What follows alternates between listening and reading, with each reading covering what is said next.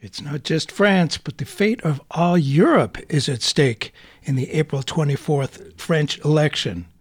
I'm Bert Cohen, and with your help, we are keeping democracy alive. What's going on? He's not breathing. Can you get a pulse? Barely. Call a code. Get Nambia back from the nurse's station. Heart's still working means synapses is still firing. We just need to get a message through. Our guest today writes that an ominous darkness hovers over France's capital, the City of Light, the French runoff election of April 24th is expected to be one of the most consequential presidential elections the country has seen in decades, and the future of Europe, for that matter.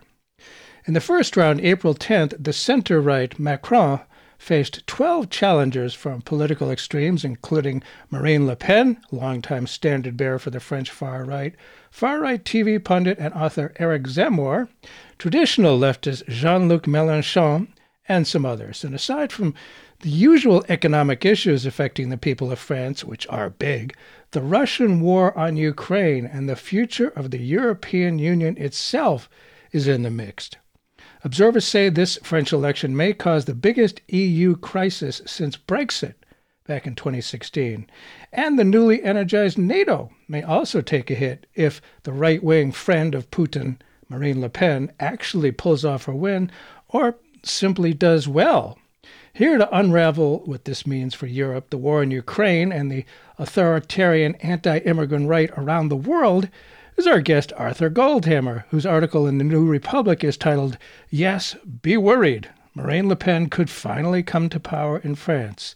Art, thanks so much for being with us and keeping democracy alive.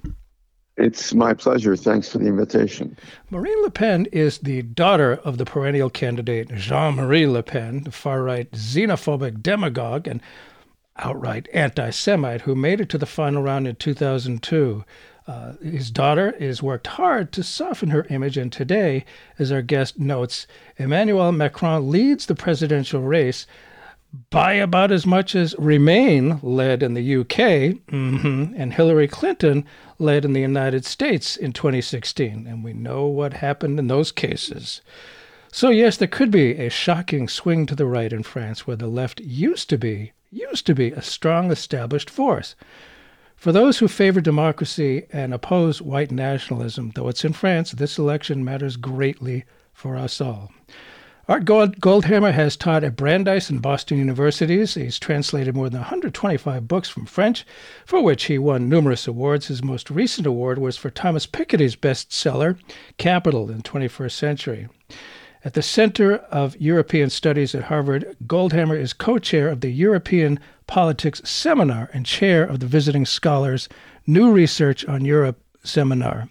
A longtime observer of French politics, Goldhammer regularly contributes commentary on France and French politics in his blog site, French Politics.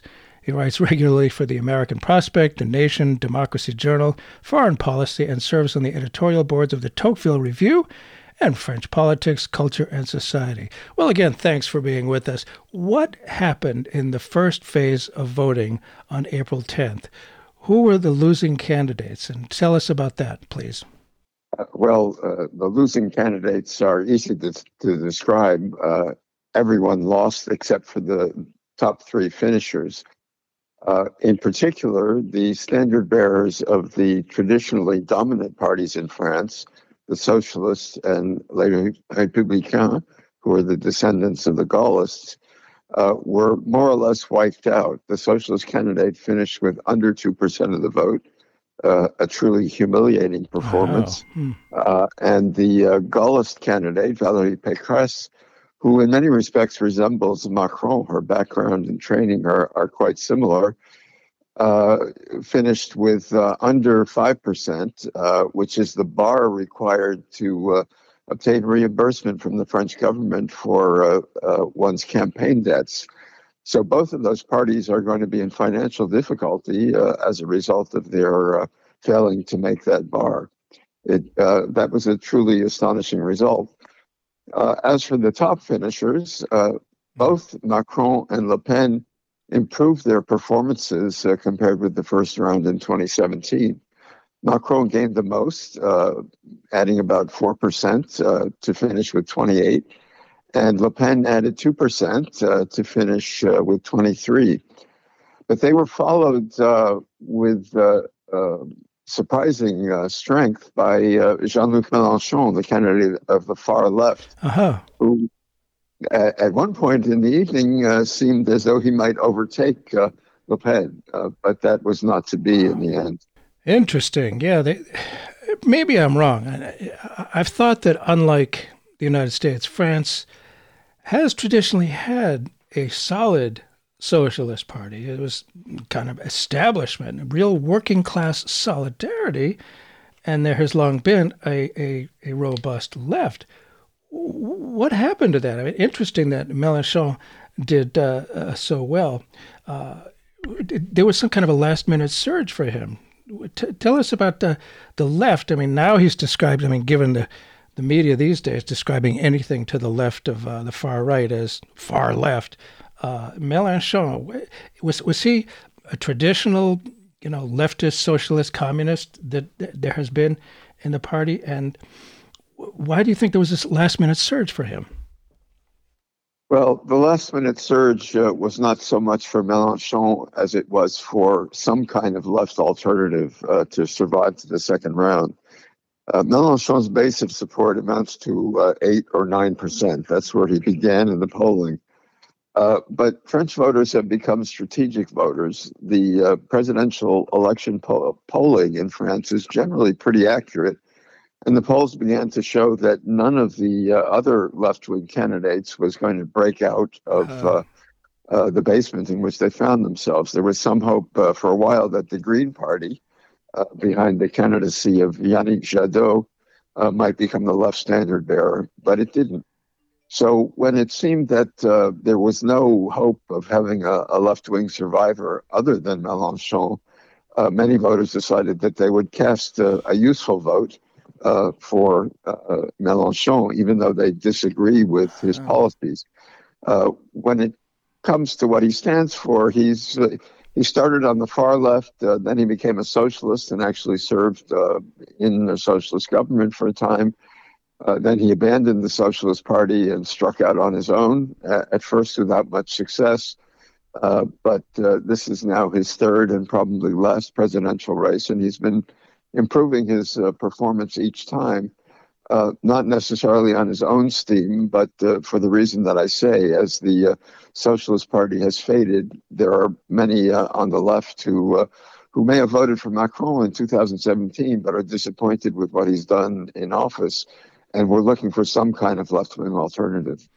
And as I, I say, maybe I'm wrong, but I, have always had the impression that the left in, in France has always been strong what, what, what is there? Are there economic situations that have uh, hurt the left? Why is the left uh, so down and out in France? Well, uh, it's uh, a, a long term development. The decline of the left has been coming now for about 10 years, mm. or maybe even uh, going back to 2002 when Jean Marie Le Pen made it into the second round ahead of Socialist Prime Minister Lionel Jospin. Um, the uh, the, the one mischaracterization I think in your description of the Socialist Party is uh, to describe it as a working class party. It's never really been that. It's uh, uh, represented the uh, the the uh, better educated, uh-huh. more affluent affluent part of the left. It's closer to a social democratic party. It has had some union support in the past, particularly from one of the unions, the CFDT but the working class was represented during the heyday of the French left by the Communist Party. Mm-hmm. And many uh, who came from that quarter of the left uh, unfortunately now find themselves uh, uh on the side of Marine Le Pen. Uh, Le Pen now heads the largest working class party in France. Uh, that's an unfortunate fact. and the Socialist Party lost much of its support among educated white collar mm-hmm. employees uh, to Macron in 2017. Uh, Macron presented himself as someone who would uh, be neither fish nor fowl, a bit of the left, a bit of the right, right. and uh, he persuaded a lot of people on the left that uh, he was uh, going to be sensitive to social issues. So mm-hmm. he he um, that that contributed to the decline of the Socialist Party. Uh, the Hollande presidency, which ended uh, in 2017, uh, was a disaster for the socialists uh, for a variety of reasons.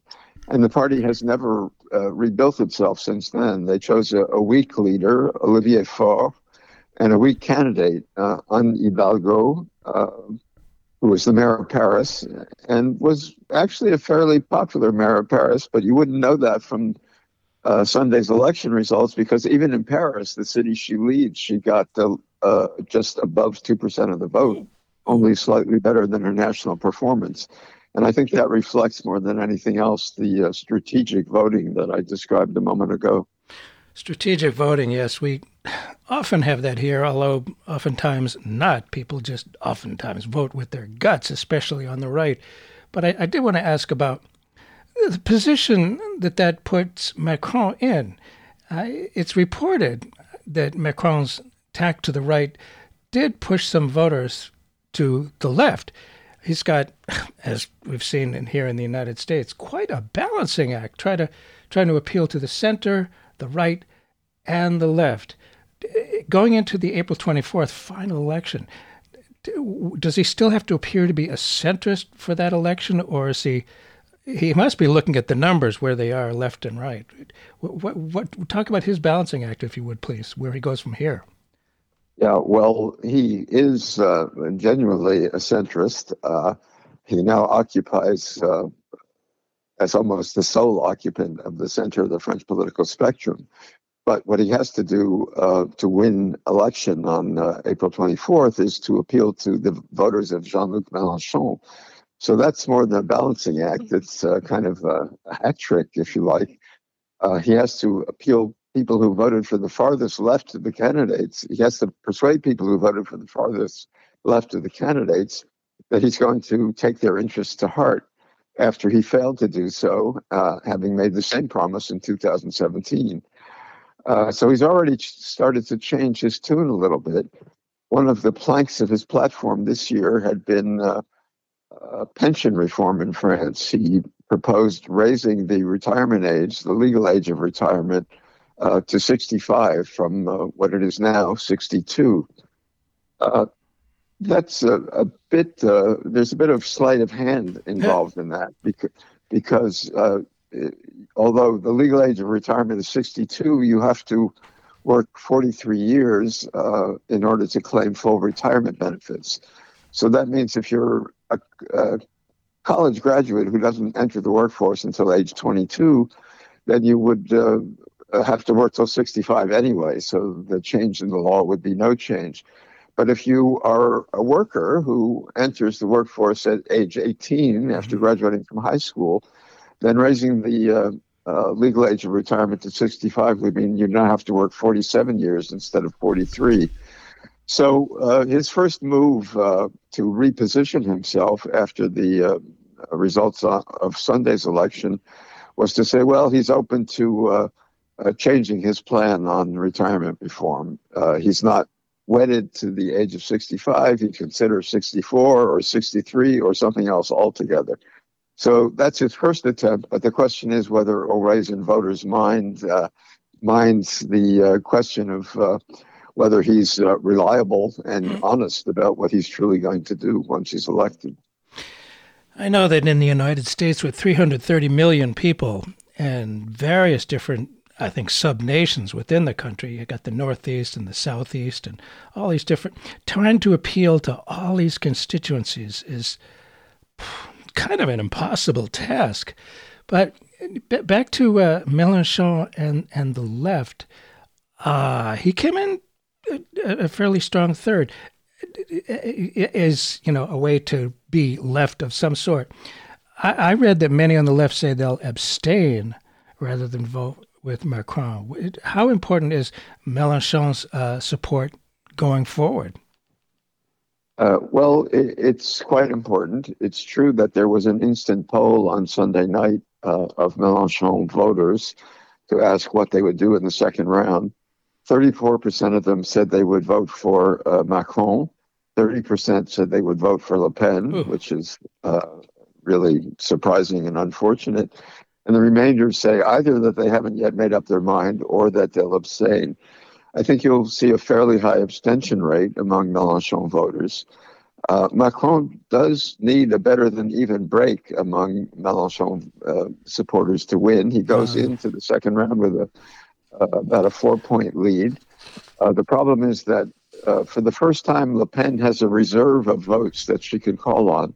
She didn't have that reserve in 2017, but this year Zemmour got seven percent of the vote. Oh. Much he did much less well than he had hoped but still, uh, his his seven percent will go almost entirely to Le Pen. Yeah. Uh, the the same poll that I just quoted uh, suggests that 85% will go, so that that adds six percent to her total, and uh, she'll also get the votes of uh, another minor candidate, Dupont uh, Aignan, who uh, was on a ticket with her in 2017 to become his prime minister. So she's going to have a base of support of around 32%, uh, and wow. will then uh, pick up, uh, uh, she, she has to pick up the remainder of votes. The other unknown is uh, how many people who abstained in the first round will vote in the second round and which way those people will vote. Uh, the abstention rate has been going up steadily for the past two election cycles. Mm. and it peaked this year at just over 25 percent. But some of those people might decide to vote in the second round, and uh, we really don't know at this point how they're going to vote. Uh, the other big unknown is uh, the debate. There's always a debate between the 2 mm-hmm. Uh, final candidates uh, in the period between the two rounds. There will be one this year on April 20th. In 2017, uh, in the debate between Macron and Le Pen, Macron demolished Le Pen. Uh, she got herself into a muddle over one of her own policies about uh, replacing the euro with a, a new currency. Uh, it was a policy that she didn't understand herself. It had been uh, foisted on her by one of her advisors, uh, and she couldn't explain it at all clearly. And Macron, who is uh, a master of the issues and quite a clever debater, an intelligent man, uh, was able to exploit her weakness and make her look uh, thoroughly unprepared. Uh, she's unlikely to repeat that mistake this year. Sure. And the one thing that Macron has to be on guard against is his tendency to look arrogant. If you ask the average French voter what they think of Macron, arrogant is the adjective that occurs most frequently it looks to a lot of people like uh, the kid who thinks of himself as the smartest guy in the class, and he, he, comes across that way on television. Uh, so he has to hold that tendency in check to uh, humiliate people he considers to be his intellectual inferiors. Oh, uh, so uh, we'll see what happens, but that uh, that debate could have a, a great influence on the outcome. Whoa. There is a lot at play here and a lot at stake. For those who may have just tuned in, Bert Cohen here. The show is Keeping Democracy Alive. We're talking about keeping democracy alive in France, and for that matter, in the European Union. Our guest today is Arthur Goldhammer, who's written an article in the New Republic titled, Yes, Be Worried! Marine Le Pen could finally come to power in France. And I, I do wonder about uh, uh, people who had voted left and feel a lot of them feel left out. And uh, it certainly happened in this country in, in 2016. My particular take is, and there's all kinds of different takes, is that uh, frankly, Hillary Clinton came off as arrogant, as looking down her nose at people. And people in the parts of the United States that are uh, less densely populated didn't like that. They felt left out. Like, all right, there's these changes in government that are going on, but it's not helping them particularly. And the combination of arrogance and a sense of entitlement uh, led to, uh, I think people voted for Trump because they really did not like that arrogance and that elitism. I, I wonder is there? I mean, there's there's always sort of parallels, uh, but uh, I, I, wonder if how much that that uh, sense of arrogance uh, is expected to play, and how it might actually fire up the people who used to be on the left who are now on the right. Uh, well, yes, exactly. The description you gave of the uh, Trump Hillary contest could be applied uh, almost without changes to Macron. Thanks. There are a number uh, of instances where we all remember that Hillary described uh, Mhm. some people on the right as a basket of deplorables. Indeed. Uh, Macron made similar statements. He was uh, uh, in a, confrontation with an unemployed person, and he said, uh, "You should have no trouble finding a, a job. I could cross the street today and find a job uh, in a shop on the other side." Uh, he said, uh, "You should uh, you should dress better. You should buy yourself a suit if you want to find a job." Uh, so in in some of these uh, meetings with voters, he's really seemed to be dripping with contempt, which uh, uh, alienates people. He made another statement about uh, people who are reluctant to be vaccinated against COVID, and said uh, they they pissed him off, and uh, he he doesn't always think uh, before he uh, gives a too quick reply to uh, questions and challengers. So uh, that can get him in trouble. Hmm. It has gotten him in trouble, and uh, his inability to connect with the ordinary voter is uh, one of his great handicaps. Yikes. Yes, now I am worried.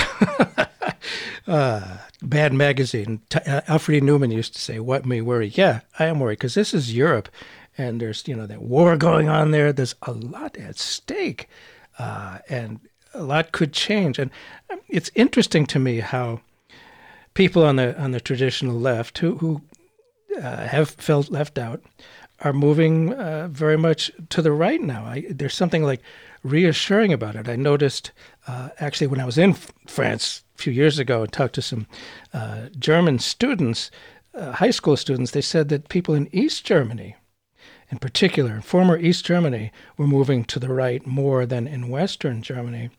There's, there's something about, uh, I don't know, the draw of uh, authoritarianism. Does does she come? Who is who is she now? Let's talk about who she is. She changed I mean, her her image. We want to talk about what's real about Marine Le Pen. She's quite intentionally toned down her anti-immigrant rhetoric.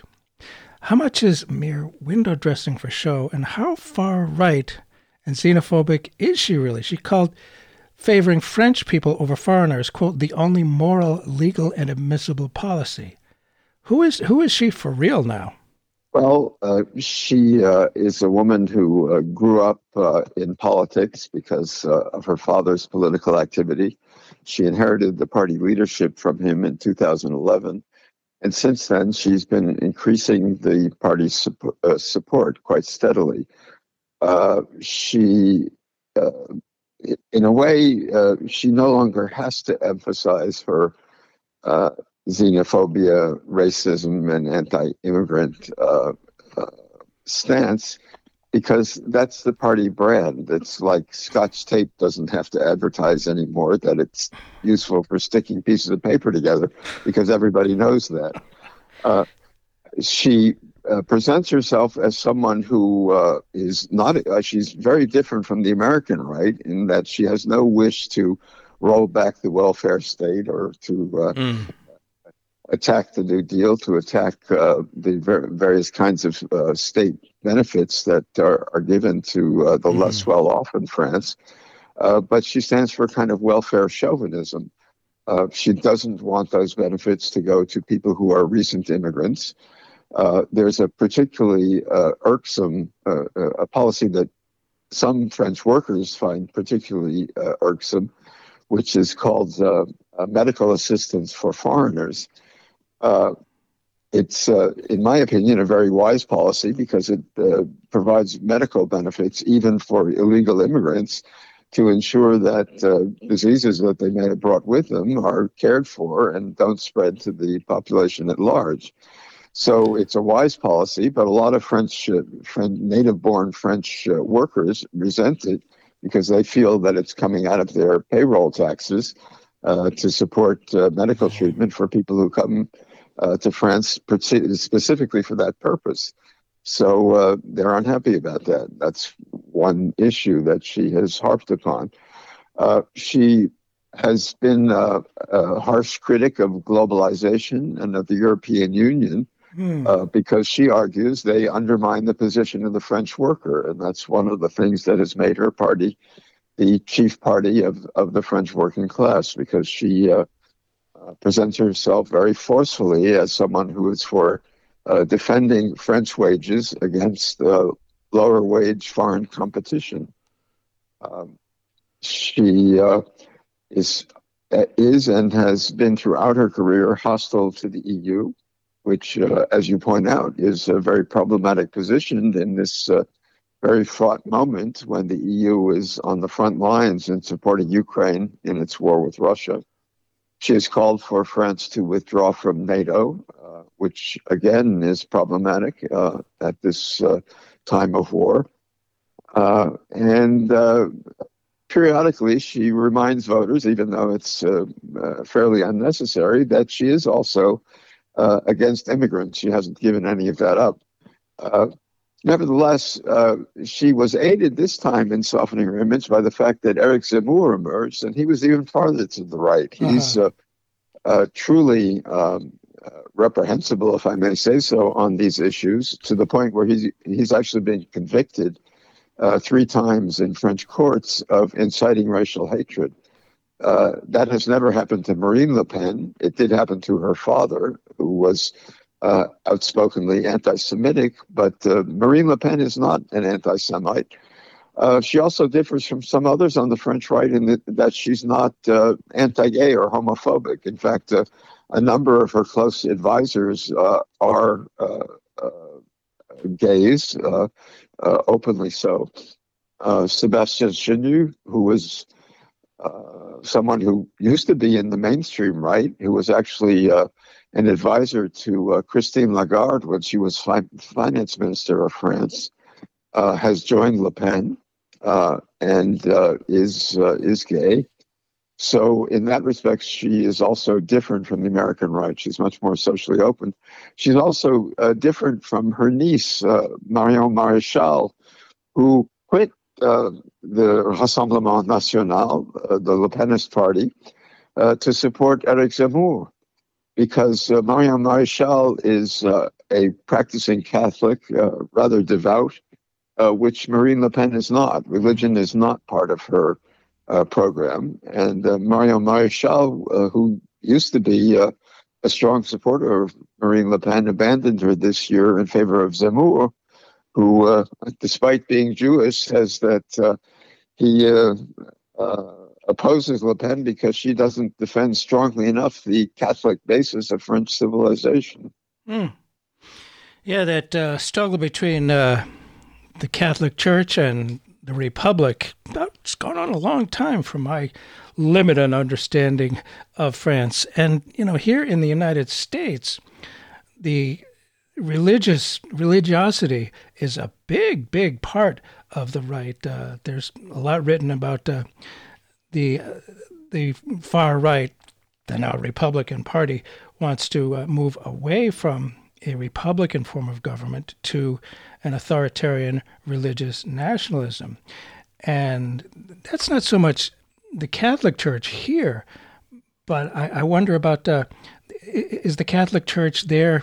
Uh, my guess is politically it's not as strong as it once was, but are they pushing for a similar kind of uh, religious nationalism over a French republic? And a re- republic is a big deal in France. Yeah, uh, no, the situation uh, with respect to religion is quite different in France. Uh, most French people are not uh, uh, active participants in religion. Uh, they will, the majority nominally call themselves Catholic, but they don't attend Mass. They may have their children baptized and uh, when the uh, elderly people die, they may be buried in the church. Uh, marriages will take place in the church, but in between, people don't attend, attend church by and large, and religion is not a big part of their lives. Uh, that's true of most of the French, including uh, Muslim uh, but there is a minority of Muslims who are militantly Muslim. They practice a political Islam. And uh, some of uh, Macron's efforts have been uh, directed against that political Islam. uh, because of French anxieties about terrorism and the notion that uh, some uh, Muslim organizations may be uh, uh, radicalizing Muslim youth. Uh, so uh, that's uh, there. There's a fear that Muslim involvement in religion is more intimate and passionate than. Oh. Christian involvement, which has waned and has been uh, very low for a very long period of time. Yeah, interesting. I, I can see that in the uh, we have examples of of Muslim uh, activism and radicalism. Bert Cohen here. The show is keeping democracy alive. For those who just tuned in, our guest today is Arthur Goldhammer, who's uh, got an article in the New Republic titled "Yes, Be Worried: Marine Le Pen Could Finally Come to Power in France." Uh, Goldhammer is taught at Boston University and uh, BU and is quite familiar with what's going on in France. He's written 125 books, uh, f- translated 125 books from French. Uh, he knows his stuff.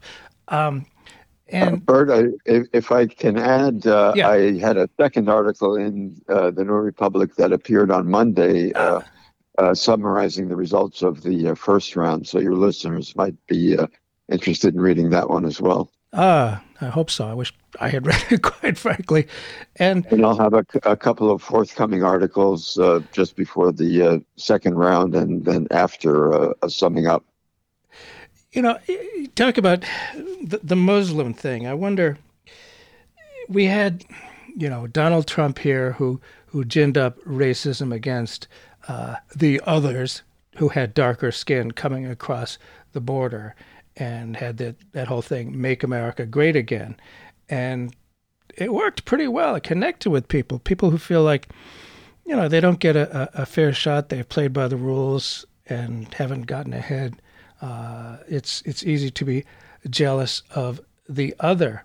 And in terms of, of Muslim uh, fear, fear of Muslims, you know, I mean, knowing a little bit of history, I know France was an imperial power for a long time, and as always happens, when an empire falls, the imperial subjects often seek better lives going back to the mother country.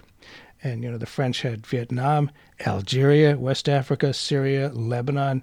Um, I wonder if there's this nostalgia for that kind of uh, superiority, control over the, the Muslim other uh, what about the strength of the anti-immigrant sentiment in France? I mean, the, the, the people who used to be part of the French Empire are all all around. They're ever present. Uh, yes, there are. there's a, a substantial uh, immigrant population in France, although not as substantial as uh, most uh, French believe.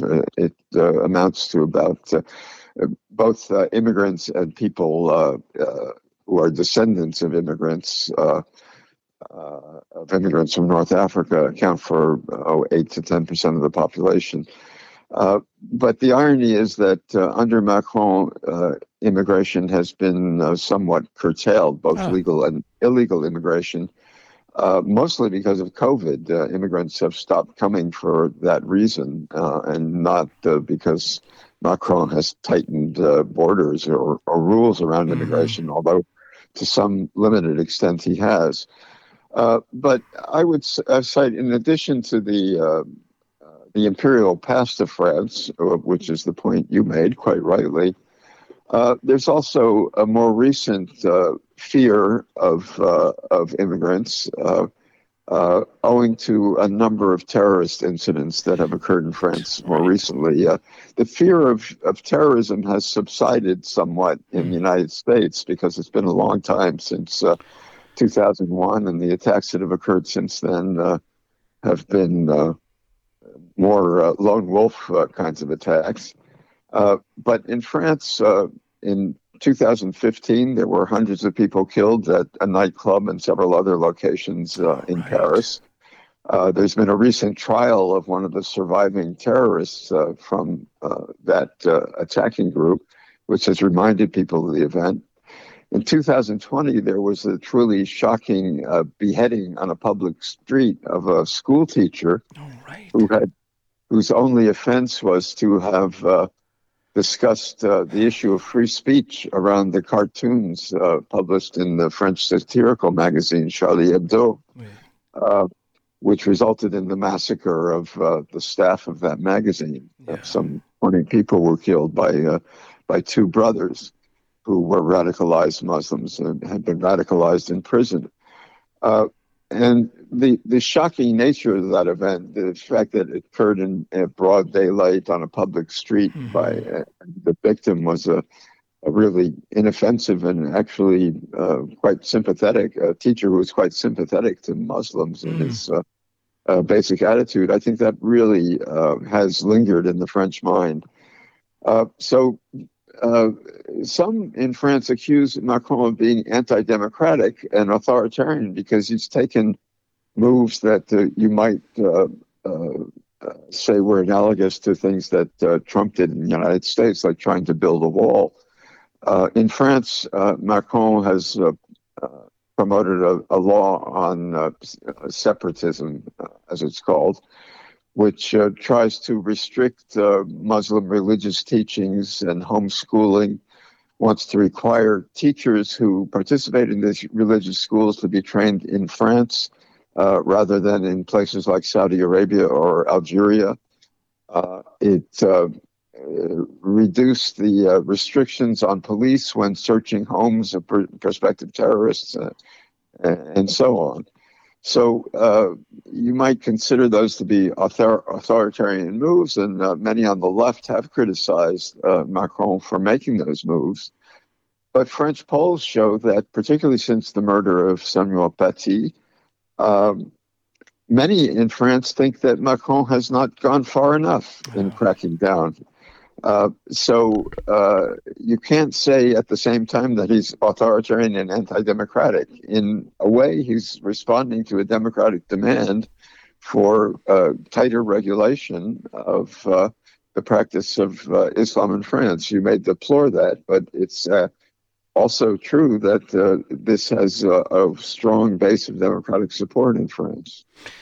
And I wonder how many Muslim uh, people living in France are A, registered to vote, and B, if they're going to vote. And I wonder how is this a significant demographic which plays into the uh, elections in specific and French identity in general?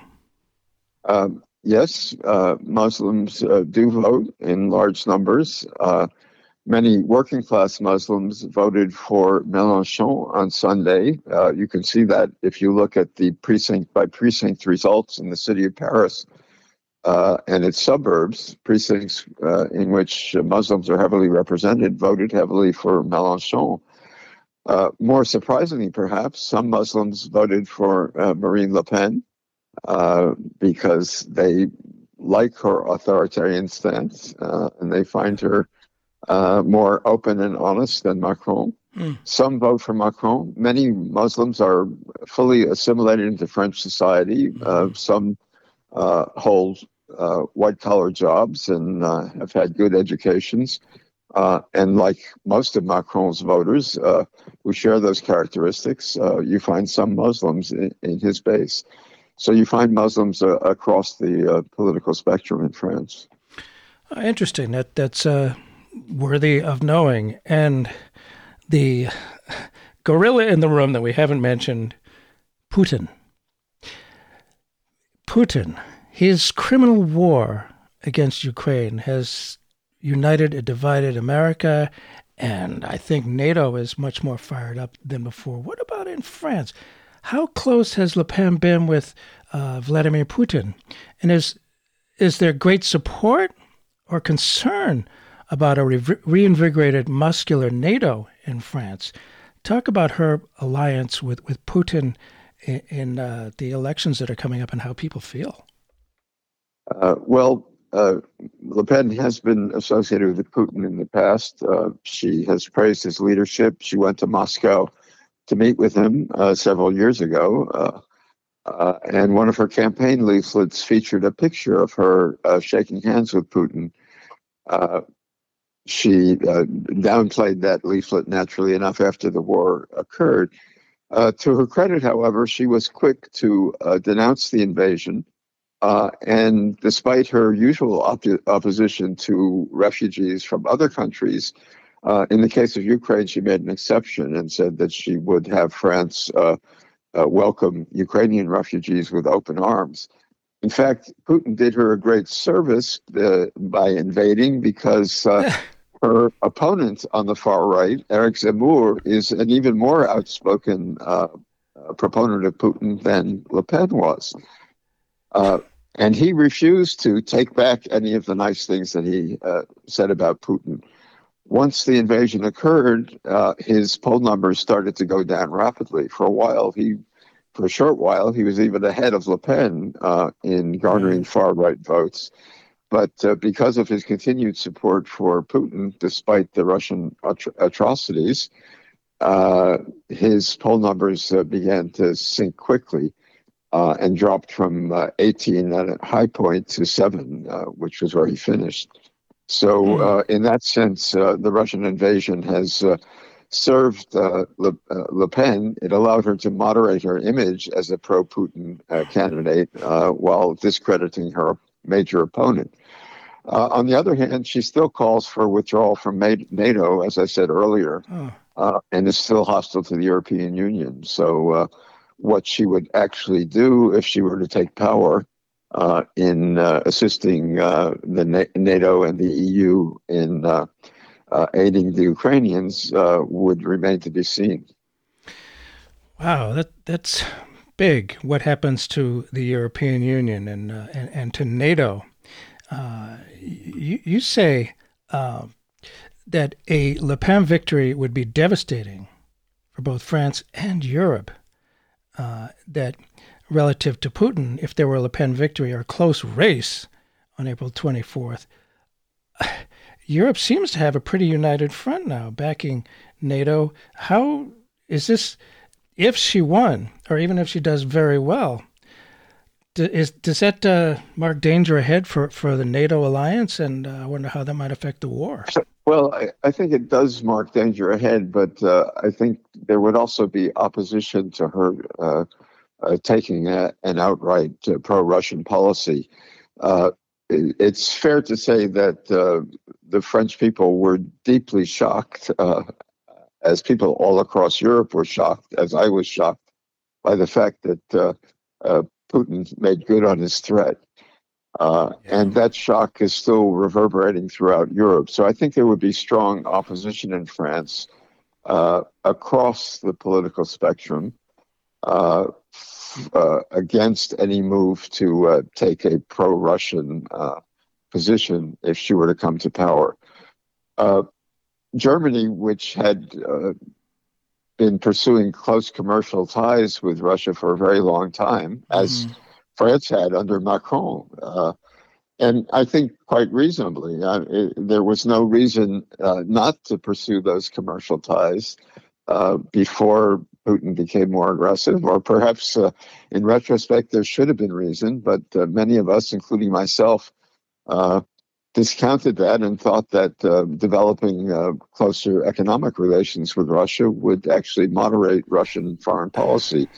Uh, we were wrong. I was wrong. Yeah. Uh, French leaders were wrong. German leaders were wrong.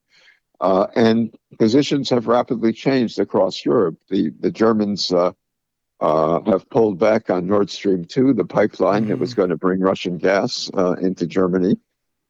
France is somewhat in, in, a somewhat more fortunate position compared with Germany in that it doesn't depend nearly as heavily as Germany does on imported Russian gas. Uh, France generates most of its electricity from nuclear power, right. uh, which the Germans abandoned uh, some years ago under uh, Angela Merkel. Uh, so it can get by more easily without Russian gas than the Germans can. The Germans are going to have to adjust very rapidly and probably won't be able to adjust rapidly enough to mm. prevent a major hit to their uh, economy if a full gas boycott goes into effect. Uh, so uh, the the uh, shock and the need for adjustment will be felt uh, all across Europe, uh, and uh, what any French leader can do, whether it's Le Pen or Macron, I think will be affected by uh, the uh, consequences of Russian actions uh, on the European economy at large. Mm. Boy, it is complicated for sure. It's one heck of a of a union. Huh. I'm reminded when uh, the union, as it was, sort of broke up in 1860 uh, here in the United States, and uh, did it get back together? Eh, sort of. But NATO, you think given the the incredible atrocities that are going on in Ukraine, the support for NATO, uh, even if she does really well, I mean, if she won, I don't know. But but what do you think about the, the future of NATO? It didn't used to be so strong, strongly supported, but now it, it seems to be. Um, yes, of, of, course, the French attitude toward NATO has long been ambivalent. Yeah. France was not part of NATO for a long time, and uh, uh, Le Pen, who describes her uh, position in foreign policy as one equidistant between Russia and the United States, mm. uh, tries to cast herself as being in the mold of de Gaulle, who also tried to maintain independence during the Cold War uh, from both the United States and Russia. So uh, there's a long tradition in France of uh, trying to uh, stake out an independent policy and to go their own way. And Le Pen hmm may uh, continue along that line, but she, uh, her anti-Americanism is real. Although uh, she has close ties to the far right in the United States, she was visited in 2017 by Steve Bannon, Trump's advisor, who was trying to for, forge an international alliance of right-wing author- authoritarians, and uh, Le Pen was a, a natural piece to fit into that hmm. puzzle. Uh, so if uh, Le Pen uh, comes to power in France and the Republicans uh, win the midterm election in the United States, as seems hmm. likely, mm. and take the, take control of the Congress, uh, and uh, heaven forbid the Trump should be re- reelected. Uh, you can see uh, closer ties being renewed between the far right in the United States and the far right in France. Yeah, it's been an interesting time for the far right, for religious nationalism in general, and uh, authoritarians all over the place. Bert Cohen here. The show is Keeping Democracy Alive. Our guest today is uh, Art Goldhammer, who is uh, at the Center for European Studies at Harvard, co chair of the European Politics Seminar, and he's written an article, well, a few articles now for the uh, uh, New Republic uh, about what's going on in France. And we talked about Putin what about Viktor Orban? He is the far right authoritarian leader of Hungary, just recently re-elected, much to my displeasure. What is Le Pen's relationship with him, and what about uh, the growth of uh, the authoritarian right in Europe and in France? What what is her friendship with uh, Orban all about? And I wonder how that affects voters. Uh, well, she's very close to Orban, uh, has long been close to him. Uh, they're part of the same party in European Parliament. Uh, Orban has endorsed her. Uh, she has endorsed Orban. Mm-hmm. Orban, as you know, was just reelected in Hungary. Yeah. Uh, and uh, he's uh, openly calling for Marine Le Pen's victory in France. and if she is elected, she will join the alliance of EU authoritarian member states, Poland, Hungary, and uh, and uh, then France uh, in declaring the supremacy of national law over European law. This was a position staked out first in Poland, as you know, when the European Court of Justice uh, tried to interfere in Polish internal affairs, uh, the Polish court uh, Supreme Court issued a, a judgment saying that uh, Polish law took supremacy over EU law, which is uh, contrary to the language of the EU treaties, the founding treaties of the EU. Uh, and surprisingly, uh, Poland got support from quite a number of right wing politicians in France, not just Marine Le Pen, but also all of the candidates in the primary uh, for the center right party's candidacy including Michel Barnier, who was the EU negotiator on Brexit. So it was quite surprising to me that someone who was representing the EU's interests in uh, in the Brexit uh, discussions uh, would take the position that EU law was subordinate to national law. But uh, there you have it. Uh, and this position is quite popular in France. Uh, the French don't like to think of themselves as uh, having made concessions when they signed the EU treaties. Uh, and that's an important issue for Marine Le Pen because she purports to be defending uh, French workers and French national interests against interference from the EU. And certainly in the uh, Brexit vote, a lot of people were, felt the same way that they didn't want uh, European Union laws to be uh, uh, over their own laws, and that that's that can appeal to uh, the uh, people on the right and the populist vote as well. And what about what was the yellow vest movement? Is is that gone now? Will that dynamic be a factor in the upcoming election? Well, the, the Yellow Vest movement was a movement of generalized protest, which yeah. eventually came to focus on Macron.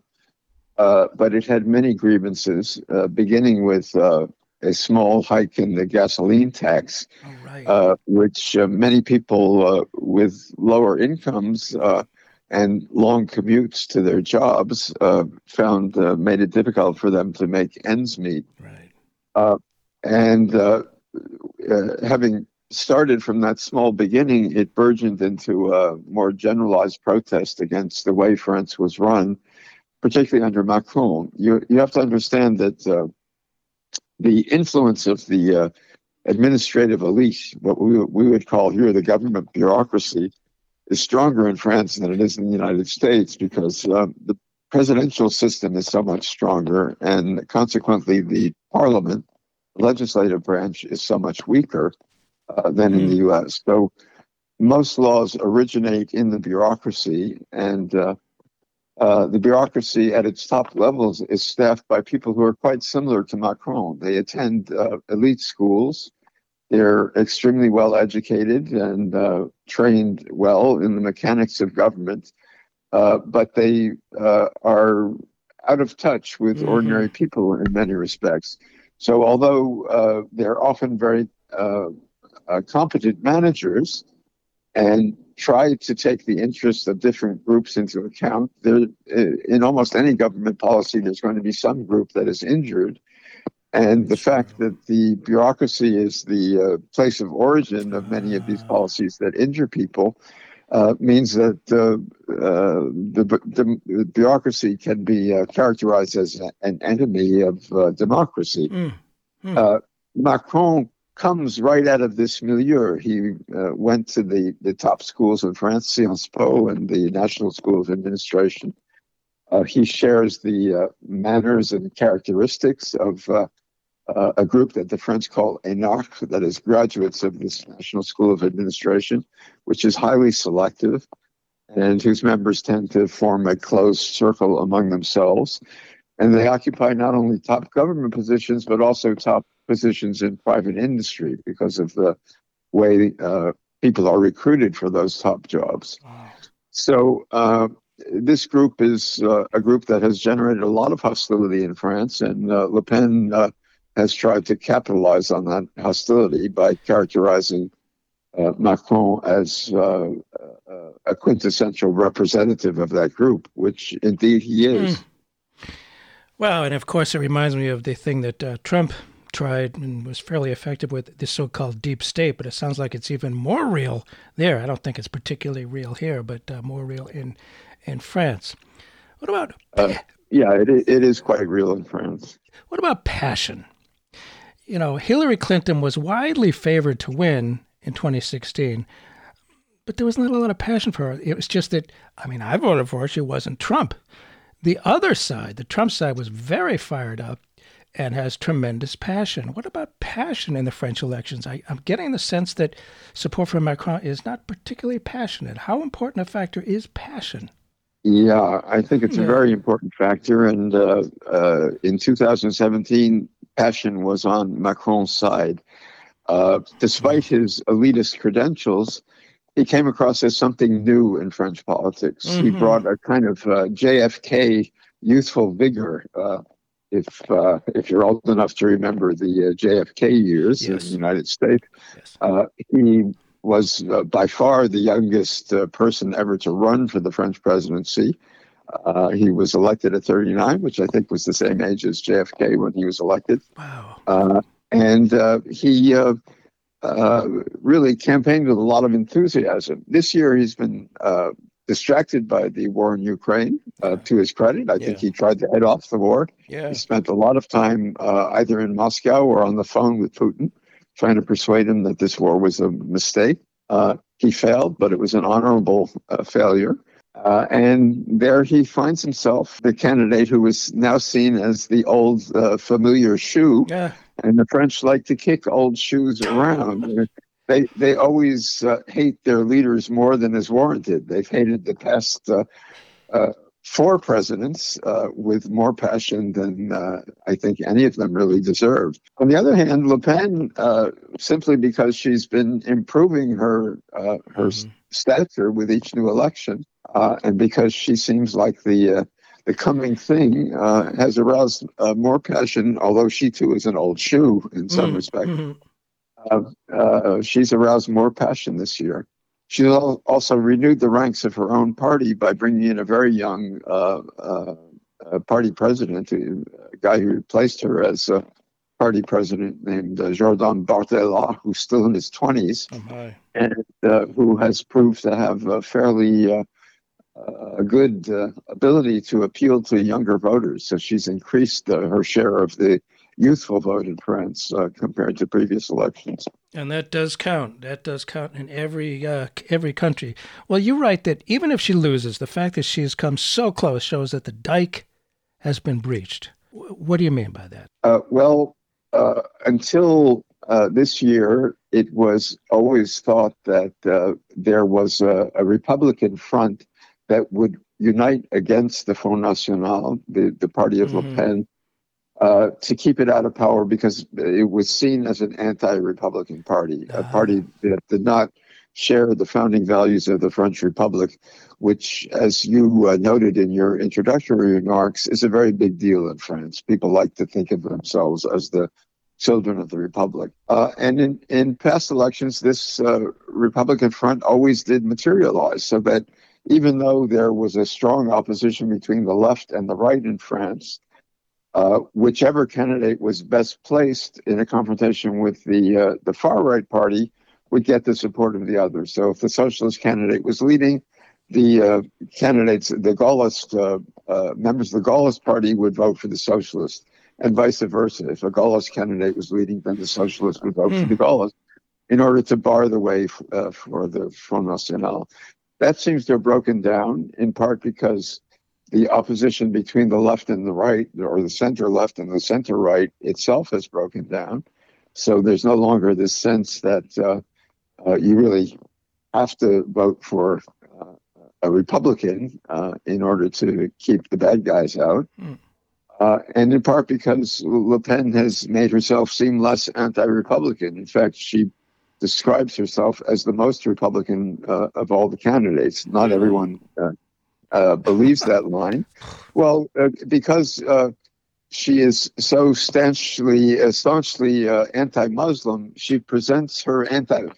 Because, as I pointed out earlier, the Muslims are the religious group that uh, has the highest level of active religious practice in France.